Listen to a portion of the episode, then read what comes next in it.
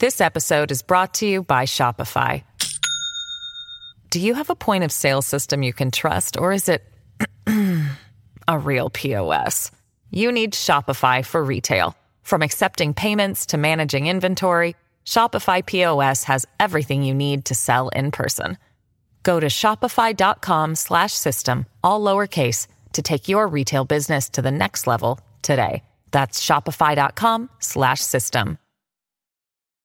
Families have a lot going on. Let Olly help manage the mental load with new cognitive help supplements for everyone four and up, like delicious Lolly Focus Pops or Lolly Mellow Pops for kids. And for parents, try three new Brainy Chews to help you focus, chill out, or get energized. Find these cognitive health buddies for the whole fam at olly.com. That's O L L Y.com. These statements have not been evaluated by the Food and Drug Administration. This product is not intended to diagnose, treat, cure, or prevent any disease. You ready? I was born ready.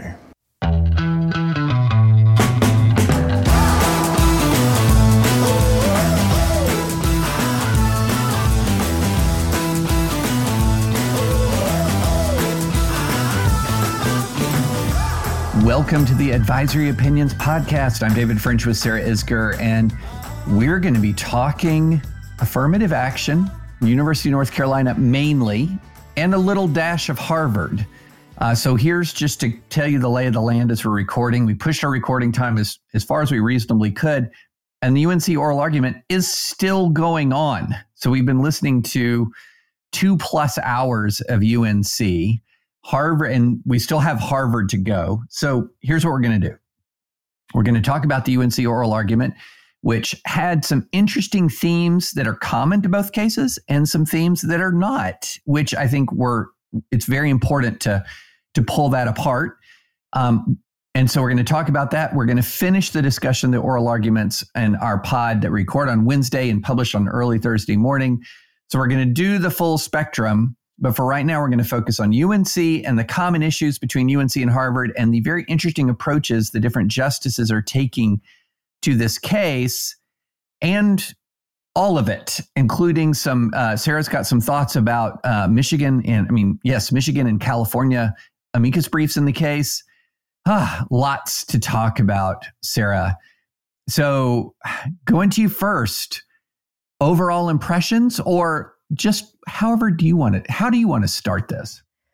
Well, I think it's worth noting that these cases were consolidated for argument, but they are being treated separately. UNC is a state school. Harvard accepts Title VI federal funding, so that's why they have their own separate case. Their admissions policies are clearly different, um, and the record shows a lot of those differences. So, why did UNC go first? Normally, Harvard would have gone first in this, I think. But remember that when Justice Jackson gets confirmed, one of the big questions at her hearings is whether she would recuse herself because she served um, on a board of visitors for Harvard. And she later said yes. Because of that, it wouldn't make a lot of sense to have poor Justice Jackson just sitting around because we don't exactly right. know when the Harvard oral argument would wrap up. So that actually pushed UNC first. That's why it's UNC Harvard. I mean, no question in my mind, David, that it absolutely helped both schools to have UNC go first and yes. that they owe Justice Jackson a muffin basket. Now, uh, let me be clear none of this was intentional to help the schools. You don't put Justice Jackson on the court because she's on the board of visitors at Harvard because she'll have to recuse herself from this case. It's just the way that it worked out. But I do think that it very accidentally really helped Harvard to get to uh, uh, what's the what's the term in biking, David? Why am I blanking on this? The term in Viking? Biking, you know, where you reduce drag. Biking. Yeah. Oh, biking. Oh, oh, oh, gosh. Draft, Dra- uh, draft. Drafting. Behind. Yeah. Yeah. Mm-hmm. Harvard gets to draft behind UNC. Um, and that's going to prove to be as helpful for Harvard as anything is going to be. I Although I have that, to say, Sarah, that's less interesting than if the term was in Viking at which point I was reaching towards like getting Harvard to Valhalla or something like that. But yeah. Um, so that's how we sort of enter this oral argument. We also had multiple advocates going up there, a lot of different arguments, a lot of different strategies from the justice, Oh, but wait, David, we did forget to talk about what was happening outside the courtroom as well. For those curious about line waiting OT 22, we got uh, an, a message from an avid AO listener, and he was number one in line for the Harvard UNC case. Got in line early Sunday morning. So, not a wow. double nighter, okay. single nighter.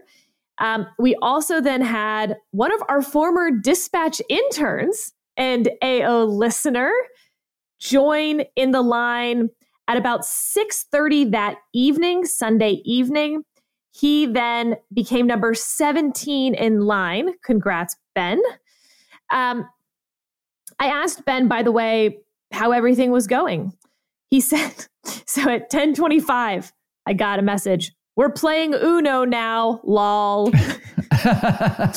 um, 3:03 a.m. It's definitely over 50 now. We'll see what happens in the morning. Capitol Police says they're going to set up bike gates to organize the line around 4, hand out tickets around 7. A little bit later, there was a black cat wandering around crawling over sleeping badge. That seems fitting for Halloween. um, uh, nothing exciting, he says a lot of folks who traveled a ways and then just some students who were in town.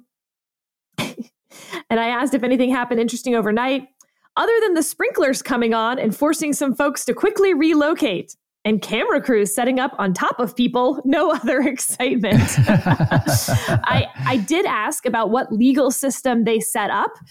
Uh, and the answer was not much of one, it sounds like. I'll be interested for other reports from the line. They took down everyone's name.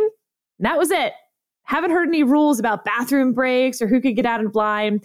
A lot of um, discussion about it being majority undergraduate students, which is interesting, with some law hmm. students sprinkled in. As of this morning, David, the line was around the building, like in the front, turn, and about halfway around the rest of the building. Unclear why, because obviously that will be more people than they'll let in. At some point, like you just count. And if you hit, yeah. let's call it 60, you definitely shouldn't wait in line. The numbers between 40 and 50 on any given day. It's a bummer. It's kind of not exact. Nobody believed that there were line sitters. Again, something that we'll find out about after the argument um, because line sitters kind of switch up at the last minute. If that's true, huge applause. Yay, no paid line sitters, which I consider just absolute cheating and something that the court should be buckling down on. Um, last thing on this, David, this, uh, you know, other Supreme Court reporters were out there taking pictures and noting that this actually seemed very slow. And they thought that perhaps the live audio was in some ways not discouraging people from coming, but it was just less useful. Like that cost benefit analysis had changed. I think that's interesting. I agree that I thought this might be a two night case and that it clearly wasn't. As he said, we know the first person in line got there Sunday morning. Um, I wonder whether the cost benefit is really just that second night because we know, for instance, that if anything, I thought that the Andy Warhol case and the pork producers case had far more people in line much earlier. And obviously, those were live audio. So it may just be a sleeping out in the cold wetness for two nights versus live audio. You're like, okay, I'll just listen to the live audio. Hard to say, David. You know, it's interesting. I've seen a lot of commentary about the case. And but what I've noticed, and this is kind of consistent with sort of the what you're describing about the line, is everything seems less intense than I thought it would be. And and that's a super subjective feeling, but I think there's something real there. And I think there's a couple of factors here. One, I think that a lot of people believe that the, the outcome is foregone, that they feel like they know how this thing is coming out. And the other is this is also happening in the middle of midterms and a lot of people's attention is is focused elsewhere. So there just feels like less intensity, but there was a lot of intensity in the oral argument itself. Uh, the oral argument there are, there are times when it it seemed pretty tense. And let me pull out a few themes that I got from the oral argument. Um, and and Sarah, tell me what you think of these. Here's one theme, which I think North Carolina's attorney did quite well is he said it, it, was pretty obvious to me that he was trying to do two things at once. One was preserve the ability uh, to use race, at least to some degree, race alone, to some degree in admissions decision making in an individualized context. So that was, of course, the overall art, overarching emphasis of his argument. And the other one was you can rule for us and not Harvard, which which I think was a pretty shrewd kind of thing. And you really got to that at a, a, a particular question, uh, a particular line of questioning where Gorsuch really pinned him down on this.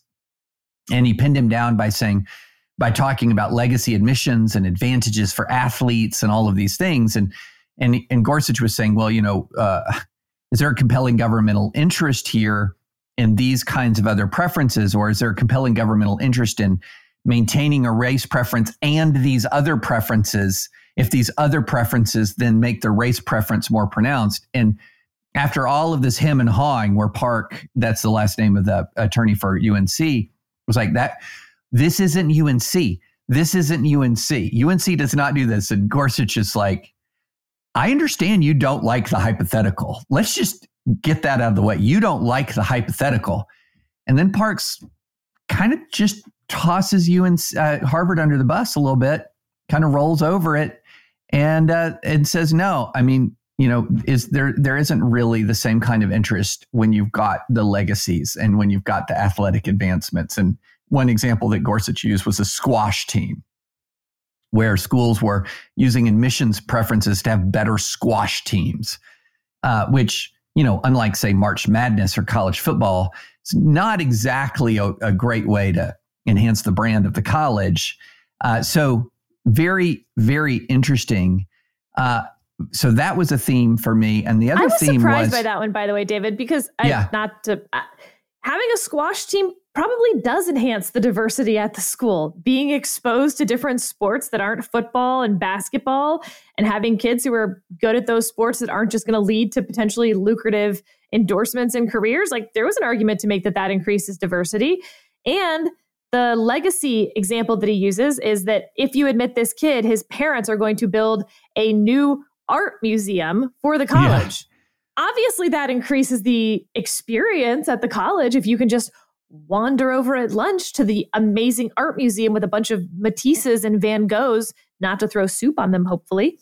Um, I, like, that was odd to me. It, as in, for the UNC counsel, he pushed back on the hypothetical because he wanted to make sure that it was clear that UNC Yes. did not do those things. yes, Once he determined that Gorsuch understood that this was a hypo about Harvard, he was like, yeah, yeah, Harvard sucks. Like he could have defended Harvard. Well, didn't. But he but here's here uh, here's why I don't think he did. Because all of those people that you're describing, like in the squash team or some of these other niche sports like fencing and things like this, tend to be super white. And a lot of the donors and the legacy families are overwhelmingly white. And so All correct. so to walk in and sort of really But isn't defend that, part of diversity? They're yes, they are in tension with each other. All sorts of diversities are in tension with other types of diversities, which is why these admissions offices think they're making kind of a secret soup. One part of that is racial diversity, one part of it's socioeconomic diversity or diversity in what you're interested in, right? You don't want everyone to want to be poetry majors in that class. You want to avoid that and figure out you need to make sure that not every essay is about how much they, you know, love Tennyson or something. Um, and then one part of that diversity is this person offers an art museum, this person offers exposure to squash. Yeah, diversity of all kinds are going to be in tension, which is why these universities are saying they have a compelling interest in racial diversity being one small part of that soup recipe.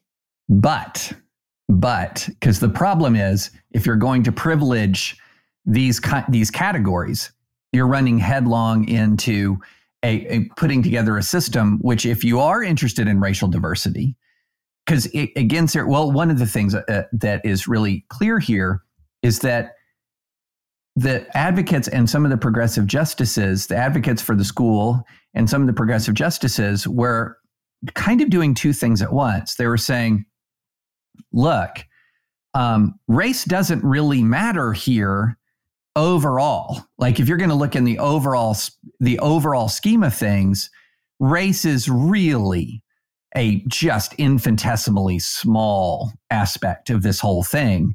But then on the other hand, it was, but it's indispensable. but we have to be able to do it. And, this was a huge was, tension of the argument, and where yes. I thought, I, honestly, I, I, thought it was weird. Mm-hmm. um, the strategies of Justice Jackson and Justice Kagan weren't just intention. Like at one point, Justice Kagan is like, yep, yeah, she's wrong. Ignore that strategy. Now come to my strategy. Um, Justice Jackson following the strategy that, like, we have no evidence that race matters whatsoever, that it has been the deciding factor in any admissions acceptance. Right. And that that box checking serves no purpose whatsoever. So, how can we ban schools from doing it? And Patrick Strawbridge, of course, had a pretty obvious but well done answer, which was if it makes no difference whatsoever, they sure are fighting hard to keep it. And Justice Kagan is like, of course the box is there for a reason. It'd be weird if it weren't. So obviously, race is a factor. And then she goes on to sort of follow this strategy of, again, the compelling interest, perhaps, uh, that racial diversity specifically has for these college campuses. Um, I thought that it was, you know, all three uh, democratically appointed justices certainly were not on the same page, had certainly no. not combined strategies or how to sort of triple team any of the advocates. And David, I have to say, it is, I've said this before that overall it feels like there's a lag in what the court is and ev- what everyone thinks they know about this court. And then what's actually happening in oral arguments. So, for instance, I always think it's weird that people keep putting up um, progressive oral advocates who then don't speak fluent conservative. And I've said that in previous cases. But it also struck me as odd from the justice's standpoint. You know that there are six very, very skeptical people. What are you doing to try to, for instance, uphold the Grutter case and simply say that, for instance, Harvard violates that, but UNC doesn't. Yeah. I didn't see any justice pursue that strategy. And that was strange to me. It's like the incrementalism versus absolutism that, like, well, my dissent's going to be on fire. That's fine. Write a fiery dissent. But isn't it weird at oral argument not to try to at least open up the possibility for a Kavanaugh or a Roberts um, to say to, to decide the cases differently. And there was just not a lot of crowbar separation done by those three. Interestingly, the crowbar separation that you mentioned was done by Gorsuch. Yeah. Yeah. That that was what was interesting to me because the the Harvard case compared to UNC has really bad facts. I mean, the, some of the quotes on the record, they there's a the mention of the sealed record that he couldn't mm-hmm. talk about during the oral argument when Justice Sotomayor says there's no evidence in the record. And he's like, yes, there is. And mm-hmm. she's like, well, mm-hmm. that's just one admissions officer. And he goes, it's a conversation between three admissions three. officers. Yes. Justice Sotomayor, by the way, has run into this problem before where she will state something as fact and then doesn't seem actually familiar with the record in some of these cases at oral argument. I haven't seen that problem in her written opinions, but um, this was an, one of the more glaring examples of it actually did her her position more harm. Yeah. Because she opened it up and then he was like, "Yep, it's right here." Now it was sealed, yeah. so he couldn't actually discuss the details of it, but based on the context we can assume that this was three admissions officers very much discussing the race of a candidate as being a primary factor in their admission. Well, and and that's the the the difference. One of the differences between Harvard and and UNC UNC, if you're looking at a lot of the statistical data, UNC actually seems to have a better story to tell than Harvard about holistic admissions. Um, it is much less uh, top heavy economically than Harvard is. It does a really good job, say, in trying to get more rural applicants. It has a lot of things that it does that are better as far as what you might call full spectrum diversity than Harvard does but it has some really bad anecdotes. it has some really bad evidence of sort of when race is part of the factor, what that leads to. That it it devolves to sort of this you know, the, the kind of conversation and the kind of discussions that have been brought out in the record. Um, but at the same time, you had a trial court that really just kind of discounted a lot of that. And so you had factual findings in the court below that weren't great for the plaintiffs compared to, say, some of the facts that you have in the Harvard case, which is why there is daylight in these.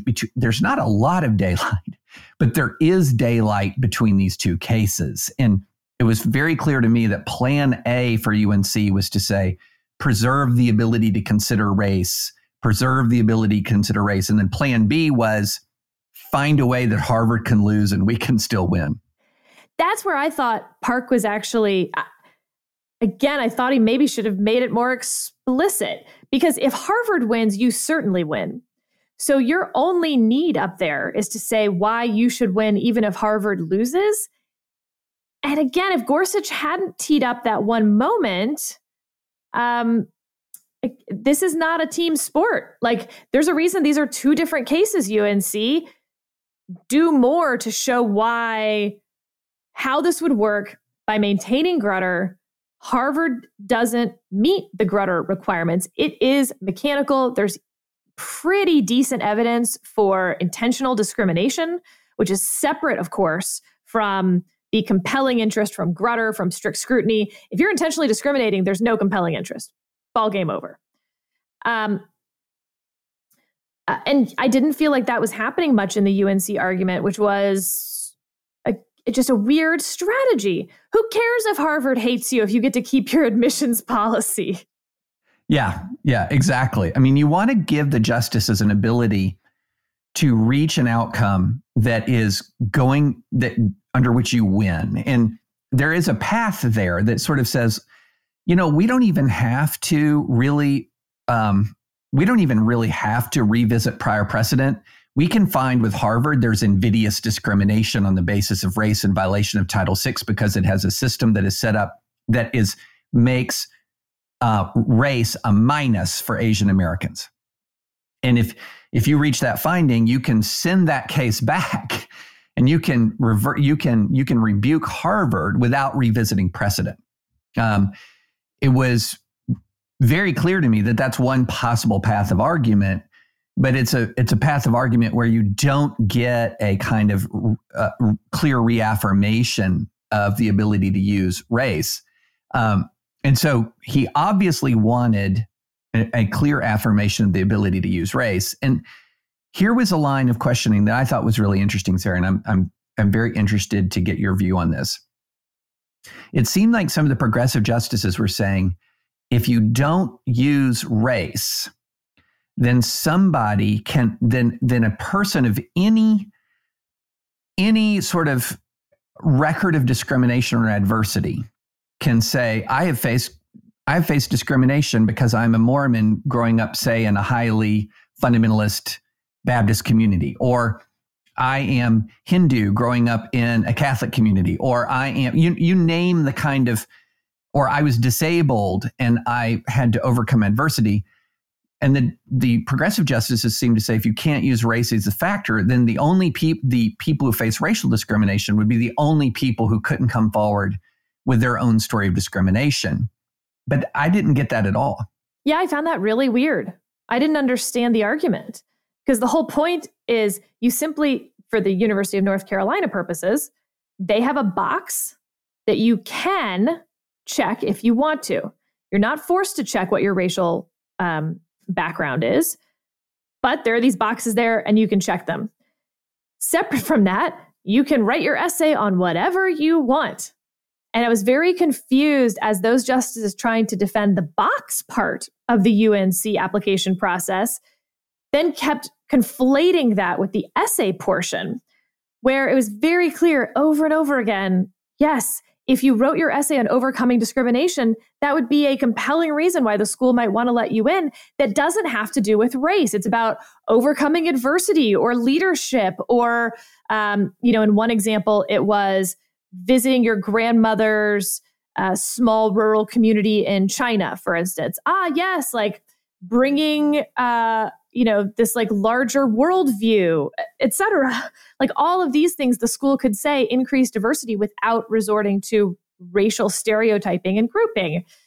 But yes, Justice Jackson um, particularly kept coming back to this idea that everyone else would get to use their stories except for someone talking about their story of race. And it just, I don't understand where that came from exactly. Now, here's the reverse side of that. I don't understand that line of questioning, but it was certainly a question of what, similar to uh, juries, for instance, Batson challenges about race, you can't use a race proxy and say, um, uh, well, the example given at oral argument. What if you had a special program to admit people who were the descendants of slaves? And Patrick Strawbridge basically says, I think that would probably be a race proxy, depending on how the program was created. Um, versus, for instance, the children of immigrants, regardless of what country they were from. That is not a race proxy. That is about you know culture and internationalism and all these other things that aren't simply and only race. He said. But then you got to the gender question, David, which was really fun. I thought. Mm-hmm. So men are falling way behind in college admissions to the point that they're making up 40% or less of a given yeah. college class. And at some point, one could imagine that schools need to have a gender affirmative action to help men uh, represent the class because it's bad for the country if men aren't going to college. It's certainly bad for the school, yada, yada, for all sort of the same compelling interest argument. And Strawbridge's answer was look, uh, race and gender are treated differently. Race is under strict scrutiny, gender is under intermediate scrutiny. I don't know whether that would pass intermediate scrutiny, but it's a lower bar. So maybe you could, maybe it would. And um, the justice says so in this world, white guys are actually getting affirmative action, but black people aren't. And Strawbridge was like, well, you just interjected race into that. It would be that all men are getting a right. benefit. That's a messy hypo in a lot of ways because it's so realistic, I think, David, that they are going to have to start using probably gender affirmative action if they want quote unquote diverse classes. But you know, this is where I would have I would have wanted Strawbridge to immediately go to wait a minute, okay, hold on. Are we talking federally funded education here? Because both Title IX, sex, and Title VI, race, foreclose the possibility of discrimination on the basis of sex and, and on race. So, sex and race, Title IX, Title VI, we, you can't discriminate. But isn't that where the gender thing becomes all the better for this case? Because it is a truly one to one. Unlike the race thing where you have all sorts of different races and mm-hmm. shrug, gender, for every man you admit under a gender affirmative action policy, you are by definition not admitting a woman who right. is otherwise more qualified. Right. But you know, this is what frustrates me about the conversation in general is how in, in the oral argument in general is how much depended upon this sort of well, policy, what you know, what do we want it what kind of composition do we want as if Congress hasn't weighed in here with very clear language. And I think one of the things that has always bugged me about the affirmative action line of cases and sort of the Title VI, the way Title VI has almost been kind of written out of American law by saying, well, we're going to we're we're going to interpret Title VI consistent with the, the, Constitution as as the Fourteenth Amendment and Title VI basically being the same thing. They're not the same thing. They don't have the same language. And Title IX and Title VI it seems to me, even if you have an intermediate scrutiny sort of regime under the 14th Amendment, you have a Title IX that says if you're a federally funded institution, you don't discriminate on the basis of sex. Title VI, even if equal protection under the law is a more vague term and it sort of might leave a little bit more wiggle room here, Title VI says no discrimination on the basis of race. And so this is something that I think ha- got lost in a lot of the back and forth about, well, here's this composition that would be better, and here's that composition would be better. It was lost. What was lost in the background is that Congress has spoken on this. And then if Congress wants to speak differently, it can try, and then you can see if that's consistent with the 14th Amendment. But it's amazing that how little the actual language of the governing statutes that govern all institutions of education that are federally funded, how how little that played into the conversation. This episode is brought to you by Shopify. Do you have a point of sale system you can trust, or is it a real POS? You need Shopify for retail. From accepting payments to managing inventory, Shopify POS has everything you need to sell in person. Go to shopify.com/system all lowercase to take your retail business to the next level today. That's shopify.com slash system. And this actually is a pretty good segue to uh, a few other areas that I want to bring into this conversation, David. One, the Michigan and California briefs, because in some ways, the world has changed so dramatically from Grutter. Grutter was a 2006 case. So in 1998, California admits the first class that was race neutrally admitted, where race could not be a factor in the admissions process. Michigan passes their Prop 2 shortly after Grutter. Um, Florida uses race blind admissions. Texas uses race blind admissions in a top 10% way that we've talked about before. It's all to say, David, actually, a lot of states, Oklahoma, tons of these states already do the thing that UNC right. is claiming would destroy their school. It's not particularly credible if you don't address what, again, like large chunks of the country already are working under, and no one seems to, to think that the sky has fallen. And that's where the Michigan and California briefs are really interesting to me because Michigan and California both filed briefs saying, yep, we do race neutral admissions and it's not working for us. Whereas, of course, Texas and Oklahoma and Florida are like, it's going great. We're fine. Diversity. Yeah. Yay. yeah. Um, and so I thought it was worth addressing some of what they talked about because, in particular, I found Michigan's brief really compelling um, in some ways. In other ways, maybe less so. so, David, let me start with the meaty part of Michigan's brief. Despite Michigan's demonstrated commitment to student body diversity, and despite having spent more than a decade successfully enrolling substantially more socioeconomically disadvantaged students, race neutral admissions policies have not significantly increased enrollment of underrepresented minorities. In 2006, the last admissions year before Prop 2 took effect, underrepresented minorities made up 12.9% of Michigan undergrads. By 2014, they made up only 10%. In recent years, it has recovered modestly.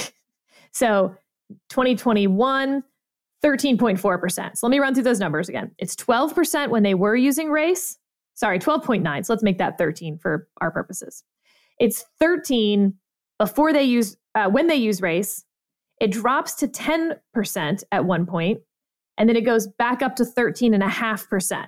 So, University of Michigan accepts slightly more underrepresented minority students under their race blind policy than they did when they were considering race as an admissions factor. So, what is University of Michigan talking about here? Uh, first of all, they clearly think that they would that number would be much higher if they were still considering race. Mm-hmm. And then they talk about the gross diversity numbers do not capture the full picture. Reductions within individual groups have been far more pronounced. Black and Native American students was uh, Black students 7% 2006. It's now at 4%. Uh, that's a 44% reduction. Native American students was at 1%, and now it's at 0.1%, a 90% reduction. And they talk about what that looks like on a college campus. There are 74 Black students among the 2,400 undergraduates enrolled in the business school eight Black students among the 164 majoring in public policy, one Native American student in the 713 in nursing, seven Black students in the 208 undergraduates majoring in architecture and urban planning. Of course, some programs have no underrepresented minorities at all. Here's the thing, David. And this was an overall problem, I thought, at the oral argument. And then I want to get to the parts that were very compelling in the University of Michigan. But it is hard to say on the one hand that race is but part of a holistic application. And mm-hmm. on the mm-hmm. other hand, if we don't consider race, minority enrollment will plummet. Well, which is it? If race is not the but for cause of admission, right. why would minority enrollment plummet?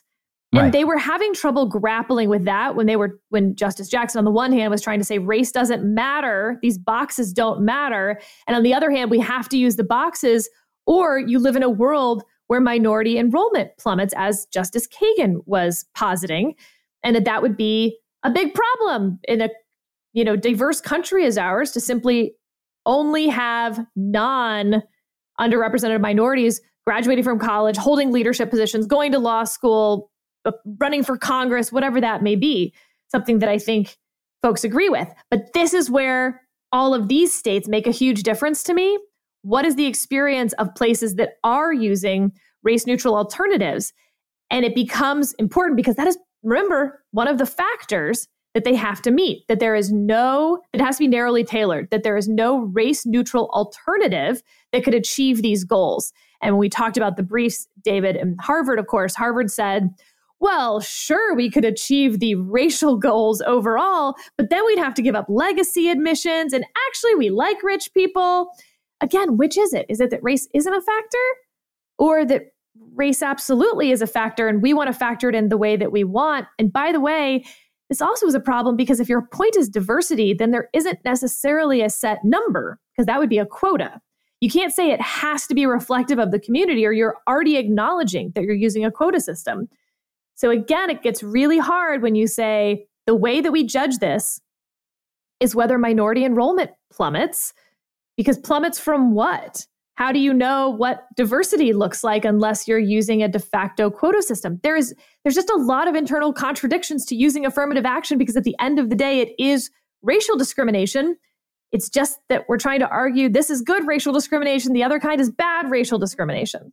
Yeah, and and one thing that I think is also interesting when you're when you're saying, okay, race is not the dispositive factor, but our evidence that, and it's only maybe one small part of a holistic uh, a holistic analysis, and our evidence that race neutral factors don't work is, well, race isn't exactly beginning to line up with what demographic care comparison, you know, so you know, these demographic comparisons as to what is the proper percentage of people that should be of any given race in a college, that's a really interesting question for me. Um, states have big differences in demographics, cities have big differences in demographics. So, for example, Michigan, if you're talking about the University of Michigan, Michigan's a really white state. Um, it's about 80% white alone demographics, very different from other states in the union, like, say, a Texas?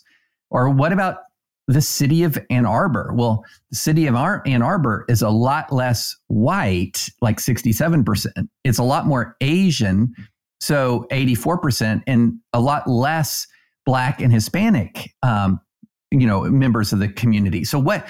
What's the mix here? And and what you really seem to get at is this idea that, okay, as you're very eloquently put, race is just a small little thing. It's just a small little thing.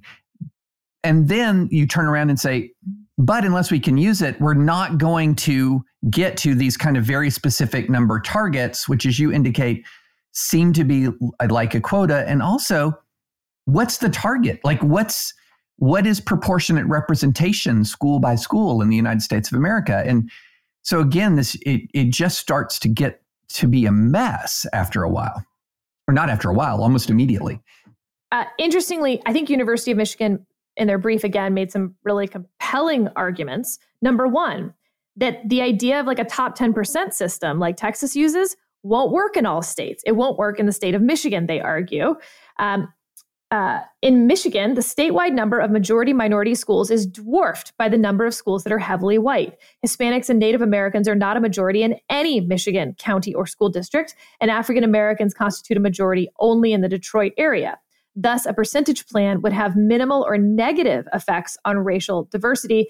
And of course, a percentage plan would not take into account Michigan's large pool of non Michigan applicants.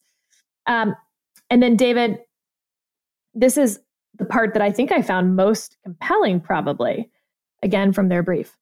While increasing the representation of low income students remains an important part of the university's goal of increasing campus diversity, it has not succeeded in increasing racial or ethnic diversity. That is not surprising. There are almost six times as many white students as black students who both come from low socioeconomic status families and have test scores that are above the threshold for gaining admission to an academically selective college or university. Pursuing socioeconomic diversity alone is thus not a realistic strategy for enrolling an academically talented class that is diverse in many ways, including with respect to race. And David, I just hear this argument a lot on the right. And so I thought it was worth challenging head on mm-hmm. this idea that, like, no, no, no, if you just use socioeconomic status, um, A, uh, it won't have all this messy, invidious potential race discrimination. And B, it's such a proxy for race. Um, your school will be diverse racially as well. And Michigan's saying, like, look, not in our state, that if you only took into account socioeconomic status and not race at all, as they're doing, I mean, they're not only taking into account socioeconomic status, of course, that you're going to end up enrolling a lot of kids with low socioeconomic status, and they're going to be majority white, which is true in lots of parts of the country. And that racial diversity has a separate and distinct purpose beyond simply poor kids. like, yep, those are not one on one. I agree with that. I think race is not the same as income, obviously. I think that goes without saying. And that racial diversity has a purpose separate and apart from socioeconomic status of course. Um, but to get to Justice Jackson's question, yes. And if race is an important part of who you are and the experiences that you've had so far in life, that's what your essay is for. And then University of Michigan and all these other schools can take it into account. But David, the problem with that is someone needs to tell the kid to put it in their essay. And of course, the whole problem with this may be that A, you're not getting enough in the applicant pool, and B, the wealthy kids who have access to better college counselors, to outside college advisors, tell them, aha, definitely write this down in your essay. And if you're just a normal kid from a middle class family and you know, you're trying to make your way in the world, maybe no one's telling you to make sure to talk about your racial struggles in your essay.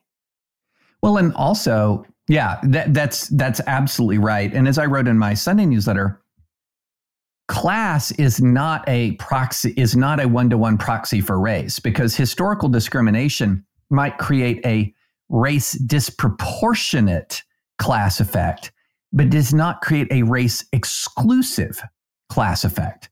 So, for example, more there are more poor white Americans in the United States than there are poor black Americans in a state like Michigan, which is very white, as as we said, very white, uh, especially outside the Detroit area, um, it's you're going to have a lot more poor white students than you're going to have poor black students.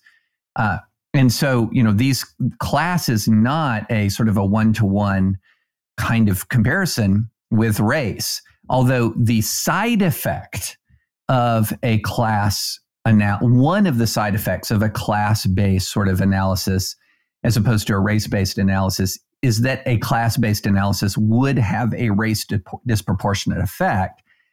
Maybe just not the one that Michigan wants to see, which I think is a, a, a really important distinction here.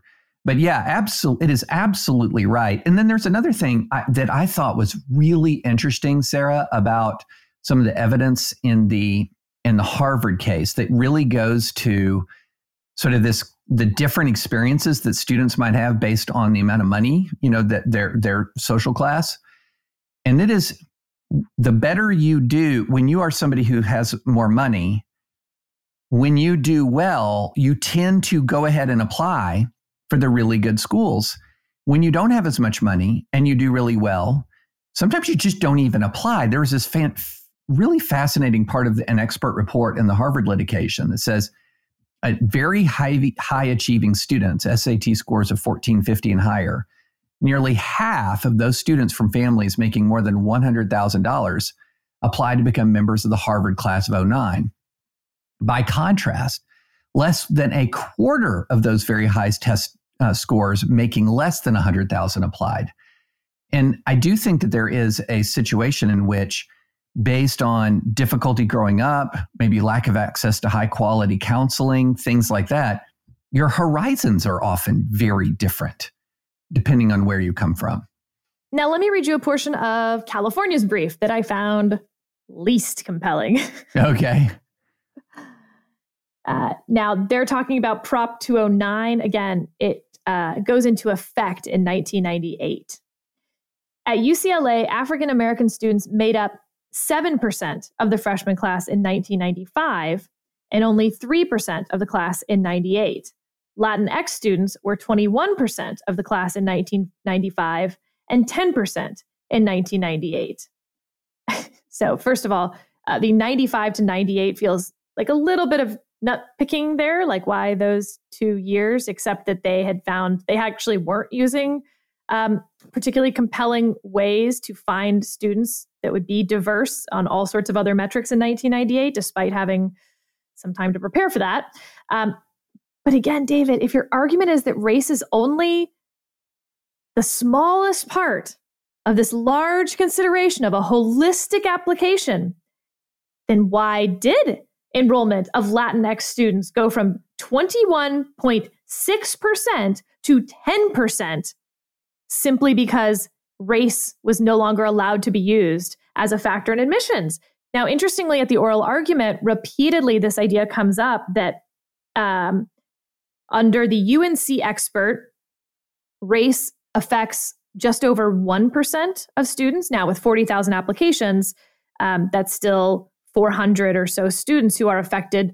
You know, the but for causation of race uh, is what's determining their acceptance or denial uh, there the other side, the Students for Fair Admission folks, their number was higher, but you know about 750. So instead of one percent, like two, three percent, whatever that is.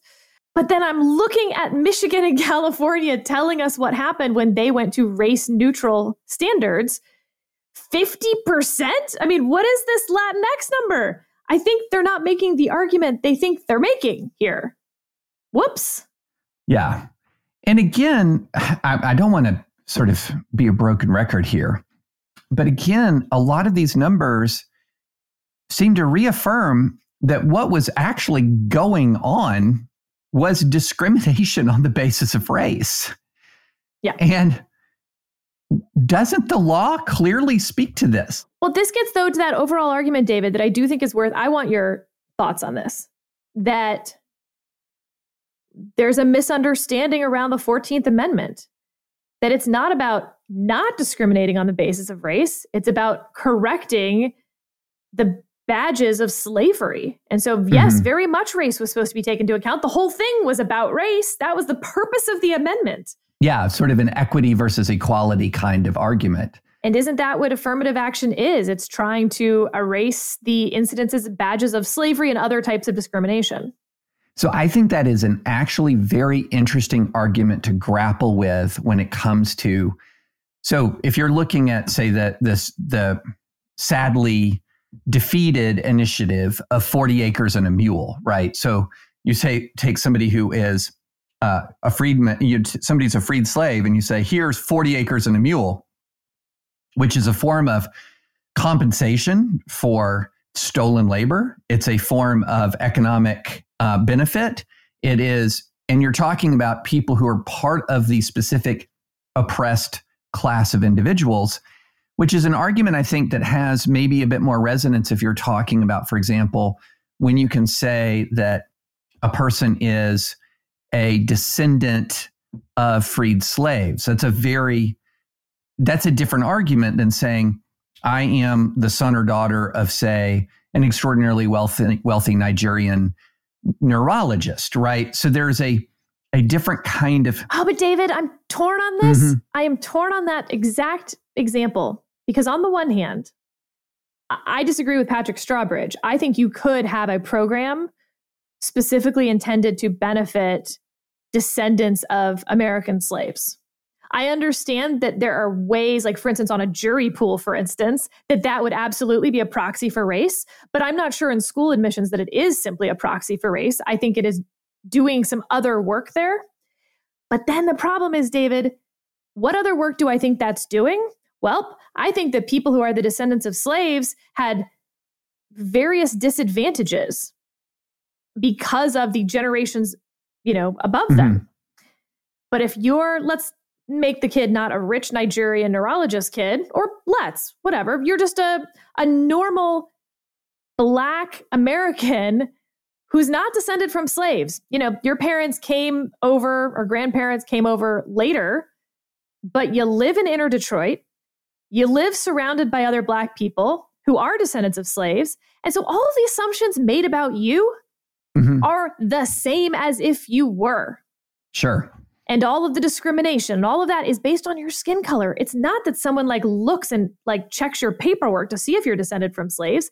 And so in that case, that person's no better off because their great grandparent wasn't a slave, but their grandparent was treated as if they were and faced all the same discrimination of Jim Crow that the descendants of slaves did. So at the point that we acknowledge the descendants of slaves face a unique burden in the country, you do end up in a bit of a place.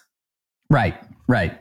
And and I, you know, I do think that if you're talking about the 14th Amendment, you also have to you do have to understand that what is the situation in 1868 say is different from the situation in 2022 which is one of the reasons why i think the equal if you are if you're everything is about the equal protection clause sarah i think the conversation gets a lot more interesting um, that you know it's interesting to me that park began his oral argument by referring to original public meaning when he, and Park again is defending UNC's position.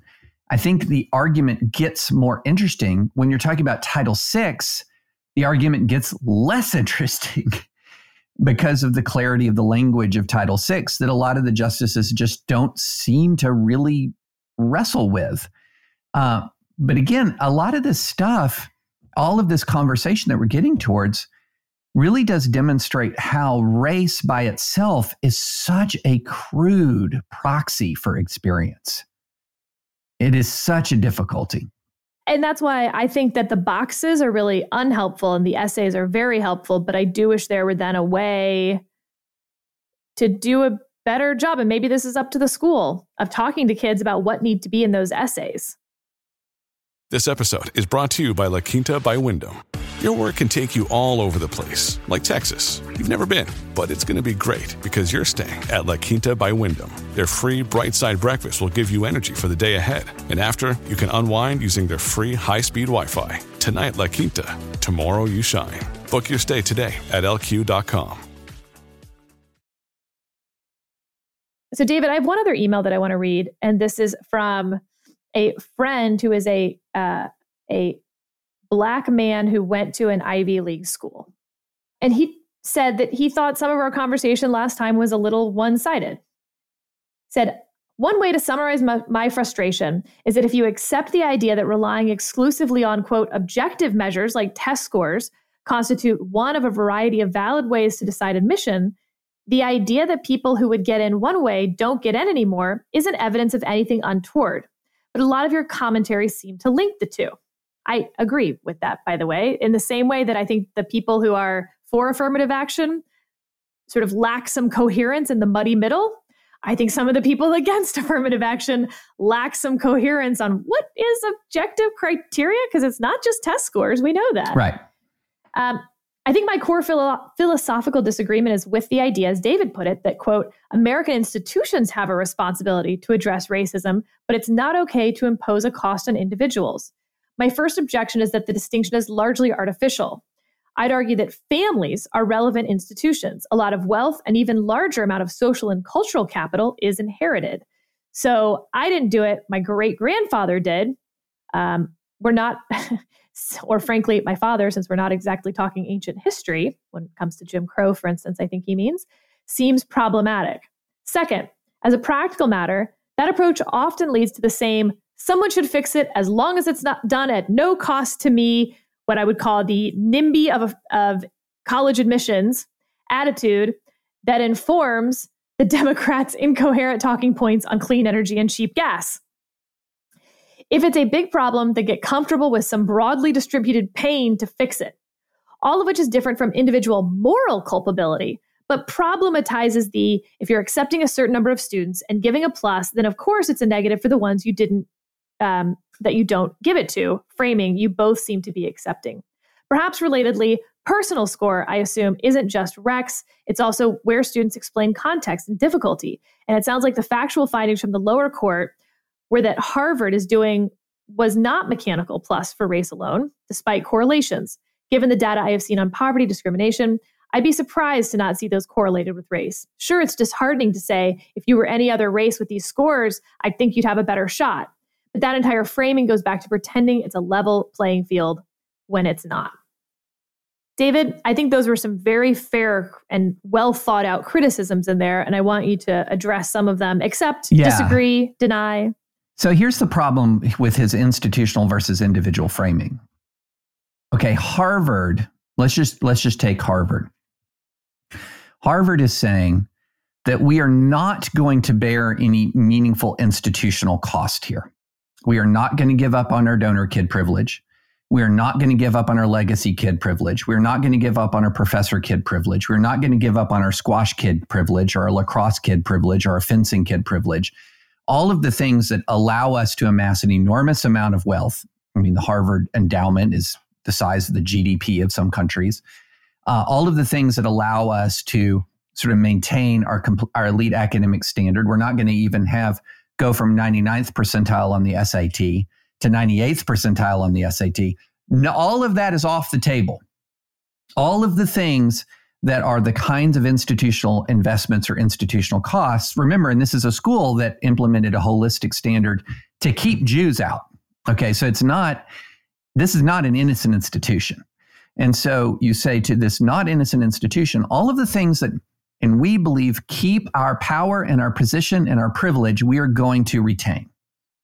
And so, how are we going to become more diverse? Well, what we're going to do is become more diverse is we're going to say to individual Asian students who are being admitted that, man, you know, that personal score for you, you're just part of a group of people that has been a part of a group of people. You just have less kindness, you have less courage, you have less integrity. But, David, the pushback to that is, you know, remember I said that on average, the highest racial group on personal scores was African Americans and the lowest was Asian Americans. Mm-hmm. But what if it is the case that if you're applying to Harvard, someone has told you that your essay should be about overcoming racial discrimination or why being black has really mattered to your experience?